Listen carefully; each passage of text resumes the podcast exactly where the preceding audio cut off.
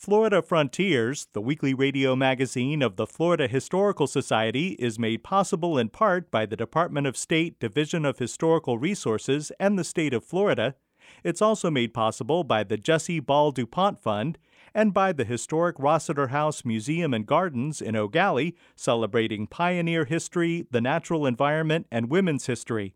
Available for weddings and events at rossetterhousemuseum.org.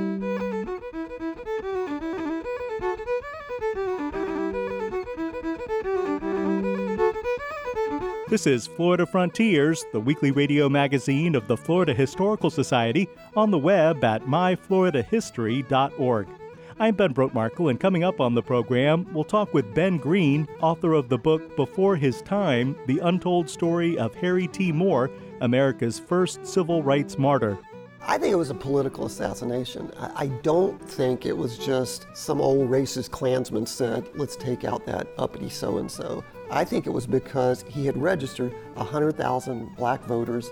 Using 2020 hindsight, we'll look at the 20th years of previous centuries in Florida. By about 1720, you begin to see the rise of what we would later call the Seminole and Lower Creek tribes that would become the Seminole and Miccosukee tribes of Florida. And we'll talk about Miami photographer Andy Sweet. All that ahead on Florida Frontiers. It seems I hear Harry Moore from the earth, his voice still cries. No bomb can kill the dreams I hold, for freedom never dies. On Christmas night 1951, a bomb exploded under the home of educator and activist Harry T. Moore. The home was in Mims, Florida, just north of Titusville and east of Orlando. Both Moore and his wife Harriet died from injuries sustained in the blast. The book Before His Time, The Untold Story of Harry T. Moore, America's First Civil Rights Martyr, is being published in a new edition with updated material. Ben Green is author of this comprehensive biography. Harry Moore grew up in a little place called Houston, uh, outside of Live Oak, which is just really a hole in the wall. I mean, there's just nothing there, no stop sign, traffic light. Um, his father died when he was young. Uh, his father worked on the railroads, taking care of the big water tanks for the steam engines. And his mother worked in the cotton fields, and then she had a little store, basically just a little shack where she sold candy and soda pops and goods like that. After the death of Harry's father, the young boy was sent to live with three aunts in Jacksonville, Florida. All three were well educated professional women. I think that was the other part that it he got out of the country and not just living with these three women who were talking politics and literature and world events, but the black community in Jacksonville was vibrant and alive with culture and black owned businesses. So I really think it, it really just opened up the world to him. Harry T. Moore left Jacksonville to become a teacher. He made his way to Brevard County in 1925 to teach at the Cocoa Colored School and was later promoted to principal of the Titusville Negro School. One of the things uh, about that I don't think many people realize is even as late as the 1930s, only half of the counties in Florida had a black high school. So if you wanted to go to beyond elementary school uh, to school, often you had to go out of town. You had to go away. So Harry left Jacksonville and actually went back to Live Oak and uh, went to Florida Memorial College, which was located there. It was a college, but also had a high school program.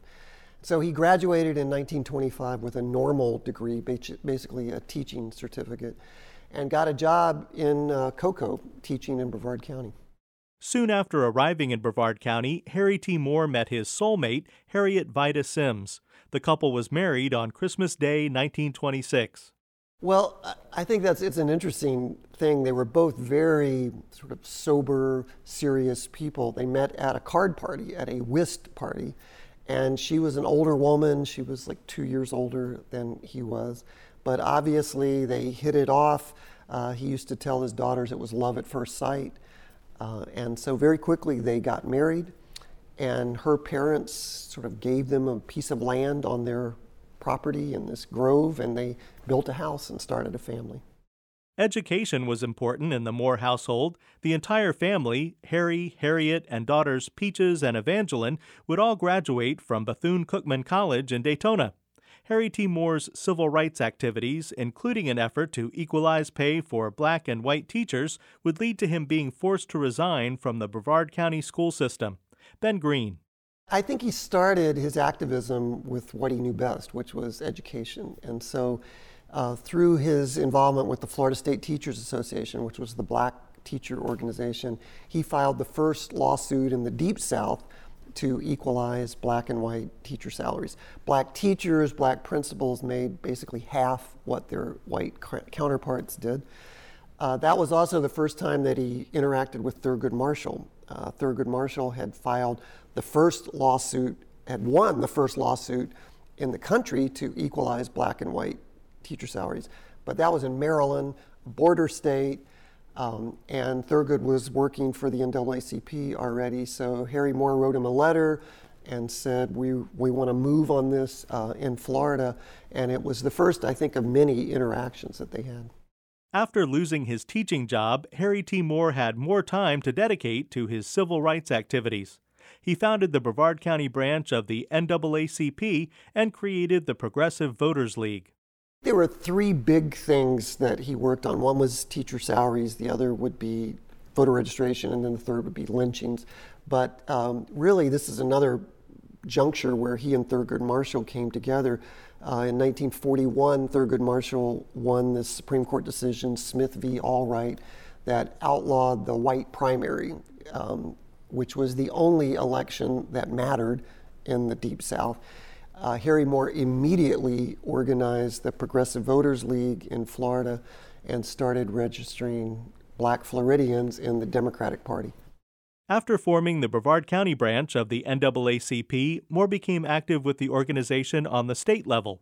The relationship between Moore and the national office was sometimes contentious. Ben Green, author of Before His Time. This is one of the most surprising things I found when I started doing this book. I thought I was writing a book about an NAACP hero, and I found out that actually there was tremendous tension, conflict between Moore and the national office in New York I think there were two things. One is his political activism. The NAACP was supposed to be nonpartisan, and Harry T. Moore understood that if you're not registered in the Democratic Party in Florida, it does no good. And so he started pushing to register and eventually registered over 100,000 blacks in the Democratic Party. At the same time, most of the black leadership in the NAACP were Republicans because that was the only party they could be part of, and they'd sort of get crumbs thrown their way. And so he built, he got some resentment from black leaders in Florida, particularly in big cities, because he was a small town guy. But then, more so, I think the national office didn't like it because he became a paid executive secretary, and all the money he was raising to pay his own salary could have gone to New York. After Harry T. Moore was killed, the NAACP was quick to claim him as one of their own, even though he had been fired.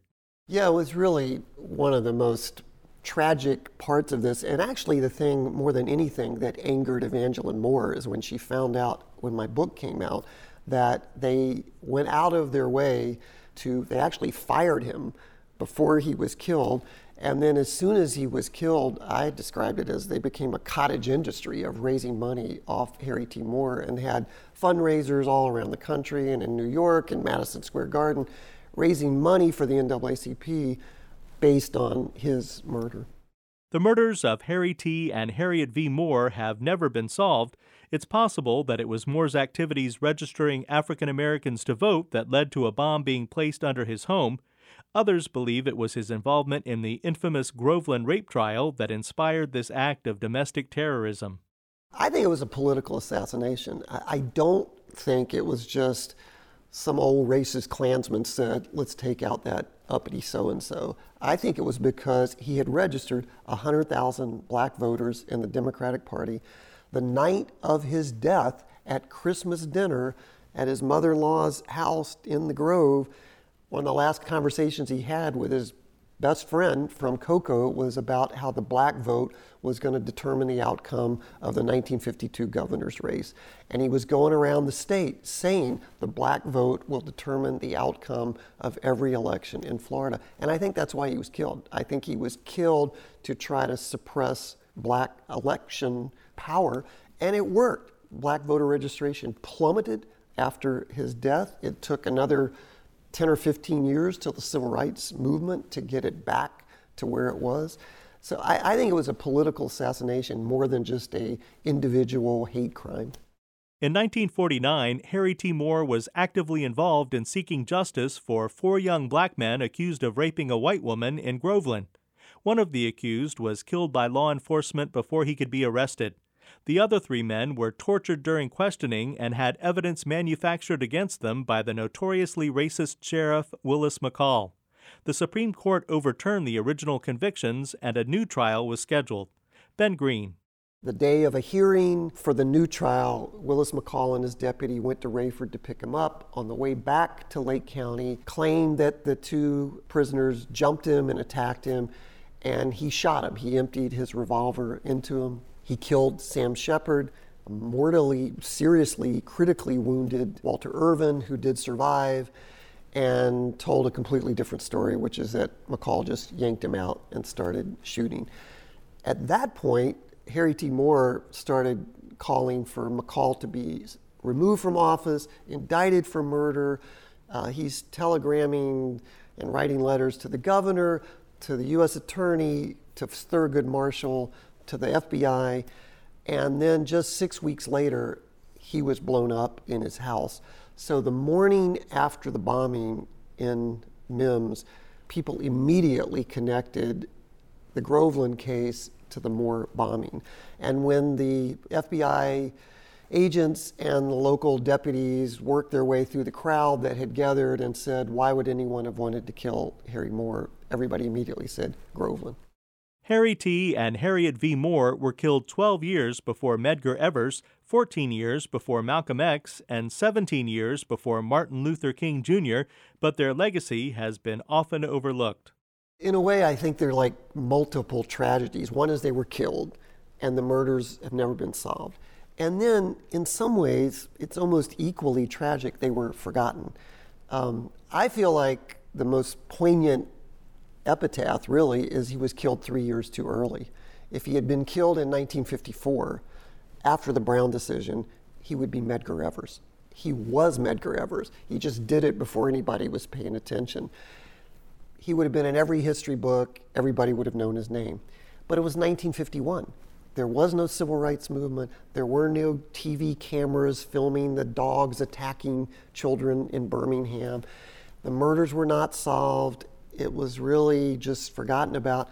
In recent years, Harry T. and Harriet V. Moore have been getting some of the recognition they deserve. An exhibit about the Moores is on display at the Smithsonian's National Museum of African American History and Culture in Washington, D.C. The Harry T. and Harriet V. Moore Cultural Complex, built on the Moore family homestead in Mims, Florida, has a civil rights museum, a reflecting pool, and a replica of the Moore family home. It's been slow and gradual. There have been other contributions, the documentary film that PBS did there's a song, you know, the Ballad of Harry T. Moore. You can find that on YouTube, Sweet Honey in the Rock. But I bet you if you went to Brevard County and took a poll, I bet still the majority of the people there don't even know who he is. I mean, the courthouse is named after him. There's the cultural center. I think they still, in a way, are fighting a losing battle against the tourist industry in Florida and the fact that how many people who moved here just came here in the last four, five, ten years. I didn't say this, but I think it's valid. He was our Martin Luther King. He was Florida's Martin Luther King, and yet I still think the majority of Floridians don't know who he is. Not to mention, probably 95% of, at least, of Americans have no idea who he is. Ben Green is author of the book Before His Time The Untold Story of Harry T. Moore, America's First Civil Rights Martyr. A new edition of the book with updated material is being published by the Florida Historical Society Press. And this he says, our Harry Moore has from the grave he cries. No bomb can kill the dreams I hold, for freedom never dies. Freedom never dies, I say. Freedom never dies. No bomb can kill the dreams I hold, for freedom never dies. This is Florida Frontiers, the weekly radio magazine of the Florida Historical Society. I'm Ben Brotemarkle.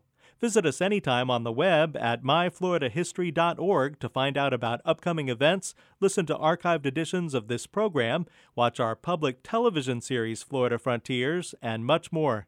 That's myfloridahistory.org. If I knew back then I know now,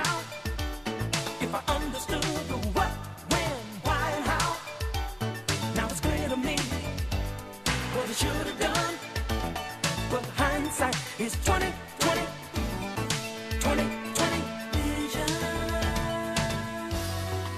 Joining us now is Ben DiBiase, Director of Educational Resources for the Florida Historical Society and archivist at the Library of Florida History in Cocoa.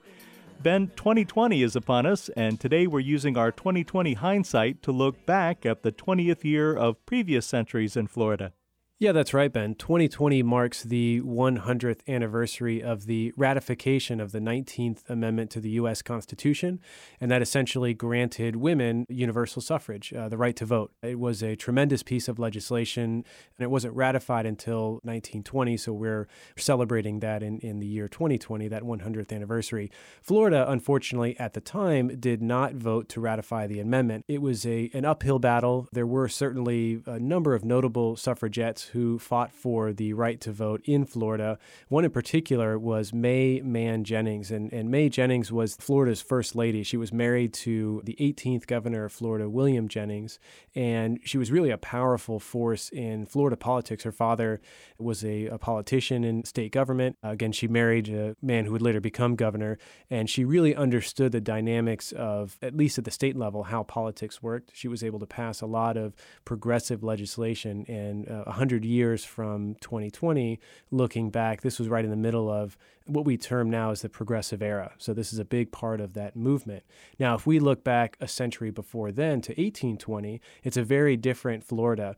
In 1820, we're right in the middle of what's known as the Adams-Onis Treaty, and that is the piece of legislation that actually transferred the ownership of Florida from Spain to the United States. And in 1821, that was formally ratified by the United States. But in 1820, the U.S. and Spain are dealing with a lot of the legislation and the claims that would kind of culminate into the Adams-Onis Treaty. One of the documents we're looking at here today was actually printed May 12th of 1820, and it is messages from the President of the United States transmitting a report to the Secretary of State on the subject of claims for the citizens of the United States against the spoliations upon their property and commerce by the Spanish. So, what does that distill down to? These are the claims that U.S. citizens are petitioning the U.S. government to press the Spanish government to try and compensate them for. Why is this important? One of the common figures we throw out, we say Florida was purchased for $5 million. Well, the way the, the legislation actually worked, it was a compilation of claims like these individual claims you see in this publication that culminated to about $5 million worth of claims that were essentially written off by the United States. So these were legal claims against the Spanish crown for loss of property during wartime, seizure of ships, and, and disruption of commerce during a series of wars from the Revolutionary period onward. And they essentially wrote that off, and the Spanish then gave the U.S. the Floridas. So these documents cover Florida history as a as a U.S. territory, the creation of Florida as a U.S. territory, but the recorded history of Florida goes all the way back to the 1500s, right? Yeah, that's right, Ben. So if we go back another century to 1720, again, a very different time period. In 1720, what we have here to kind of represent that time period is this beautifully done, uh, really piece of artwork, but it's actually a map. It's a French map that was published in Paris in 1718, and it shows the Louisiana territory, but also includes the Spanish territory of Florida. And what's interesting about this map is that it shows a lot of the trails and roads into the interior, but also highlights a lot of the indigenous communities communities that were still existing in Florida. Now, by about 1720, this is really where we see the end of a lot of the large indigenous pre Columbian communities that existed in Florida, and you begin to see the rise of what we would later call the Seminole and, and Lower Creek tribes that would become the Seminole and Miccosukee tribes of Florida. They begin moving into Florida and changing the demographics of the of the Spanish territory in 1720 or the beginnings of the 18th century. Now, if we go back another century to 1620, this is really kind of in the, the beginnings of the first Spanish period of colonization. What I have here to represent that time period is a book. It's actually the oldest published work we have in the Florida Historical Society collection. It is a first edition, first printing copy of La Florida del Inca, published in 1605 in Spain. And it's a narrative account of the Hernando de Soto expeditions of 1539 1542. But it was published in Spain, was widely popular in Europe, and it helped to fuel a lot of the Spanish exploration and expansion into the New World, which included La Florida. And at that time, La Florida covered all of the known southeastern United States. So the De Soto expedition, everything that was uncovered, that was considered part of La Florida. And you see a lot of that chronicled in this book. It also marks the beginning of the Franciscan mission system. So there were Jesuit missions that were going throughout the interior of Florida. By the beginning of the 1600s, the Franciscans start moving in and, and establishing inroads into the interior, and they actually build a road that connects St. Augustine to present day Tallahassee. So you see that happening in 1620. And then at the beginning of the 16th century, this is really kind of rounds out the historic period in the in the Florida timeline narrative. In 1520, 1521 to be exact, actually, Ponce de Leon embarked on his second expedition and the first attempt, at least for the Spanish, to create a settlement in what is now southwest Florida. It was ultimately unsuccessful.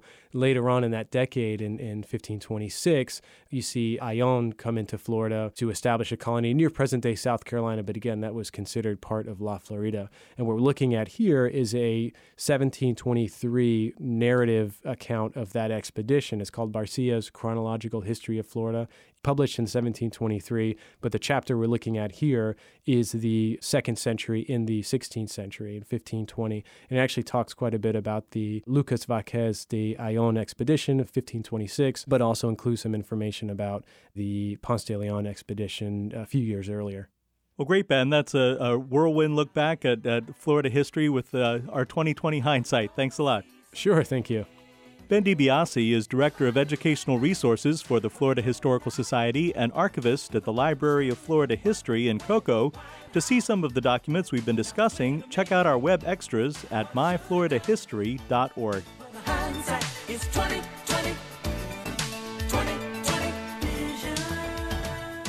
This is Florida Frontiers. The work of Miami photographer Andy Sweet, who was killed in 1982, has been getting attention in the past few years. Holly Baker is manager of the Brevard Museum of History and Natural Science and public history coordinator for the Florida Historical Society.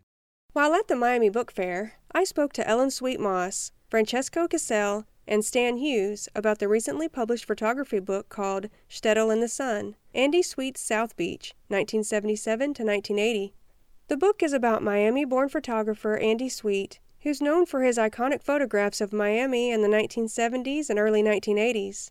Andy Sweet documented South Beach's vibrant Jewish community, capturing their social lives at the beach, at community centers, at parties, and at home. The word shtetl, Yiddish for small town, encapsulates the lively sense of community that existed in Jewish South Beach during the 1970s and 1980s. Francesco Casale, a photographer and graphic designer, and Brett Sokol, a contributor to the New York Times and the arts editor of Ocean Drive magazine, published Shtetl in the Sun. Francesco Casale told me more about the book and Andy Sweet's photography. Brett Sokol and myself, we started Letter 16 Press with the idea of discovering, rediscovering images trapped on film in particular. Shtetl in the Sun, Andy Sweet's South Beach, is the third of our photography books. This book was done in parallel to a documentary film that was done about Andy Sweet's project to document the Jewish community on South Beach over a 10 year period. Because he and a friend of his, Gary Monroe, Gary Monroe is a black and white photographer, they embarked on this 10 year project to document South Beach. Recognizing early on, because they had grown up on South Beach, that it wasn't going to last forever. Andy Sweet's photographs focus on Jewish retirees of South Beach, many of them New Yorkers and Holocaust survivors. Andy Sweet's photographs reveal the vibrant spirit of Jewish South Beach. With the decaying beauty of the Art Deco district as the backdrop, Andy Sweet knew he was preserving a vanishing time and place, and he wanted to capture it before it was gone. That's a big aspect of Andy's photography is, is the architecture, but it's in his case, it's more about the people. And in particular, again, this Jewish community, about 20,000 people on the tip of South Beach, living and thriving, and against, you know, popular ideas of old people going into decay is Andy has all these wonderful photos of them living, loving, playing music, being out and you know socializing in a way that is gone, but it would be great if younger people looked at it and be like, why don't we all get together on in Lummus Park and have a jam session with hundreds of us of whatever age? But that's the special thing about Andy's photography again is is the people. Andy Sweet's life was tragically cut short when he was murdered in his home on October 16, 1982. He was only 29 years old. After his death, Andy Sweet's negatives were lost by a storage company, and his family assumed that his life's work was gone forever.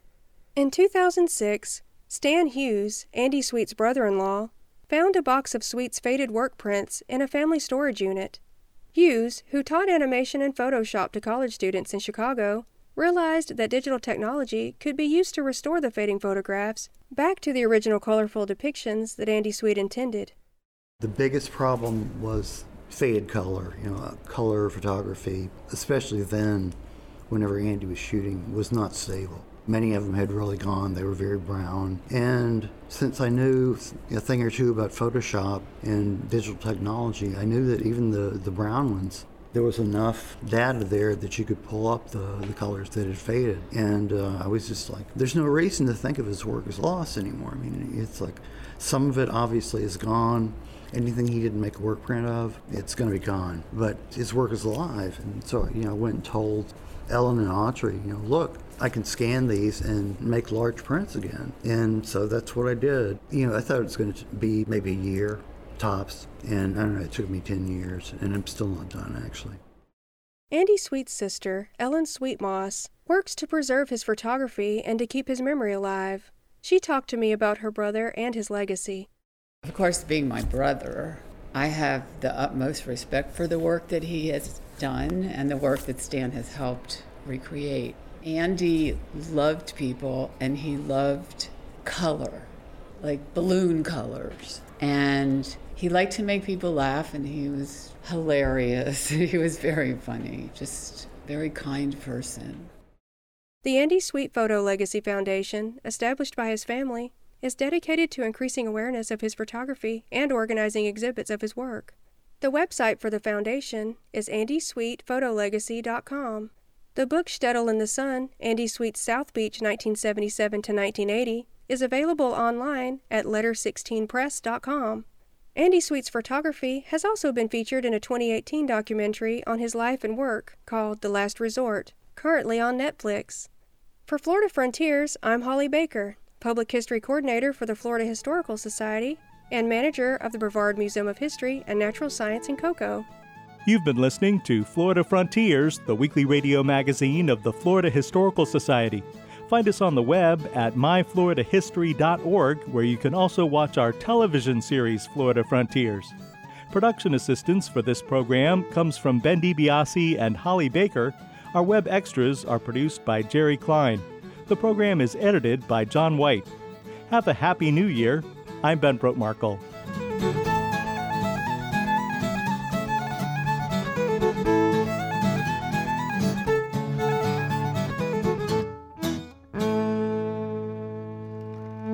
Florida Frontiers, the weekly radio magazine of the Florida Historical Society, is made possible in part by the Department of State Division of Historical Resources and the state of Florida.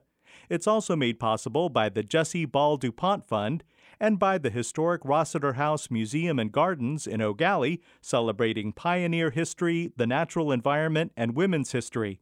Available for weddings and events at rossetterhousemuseum.org.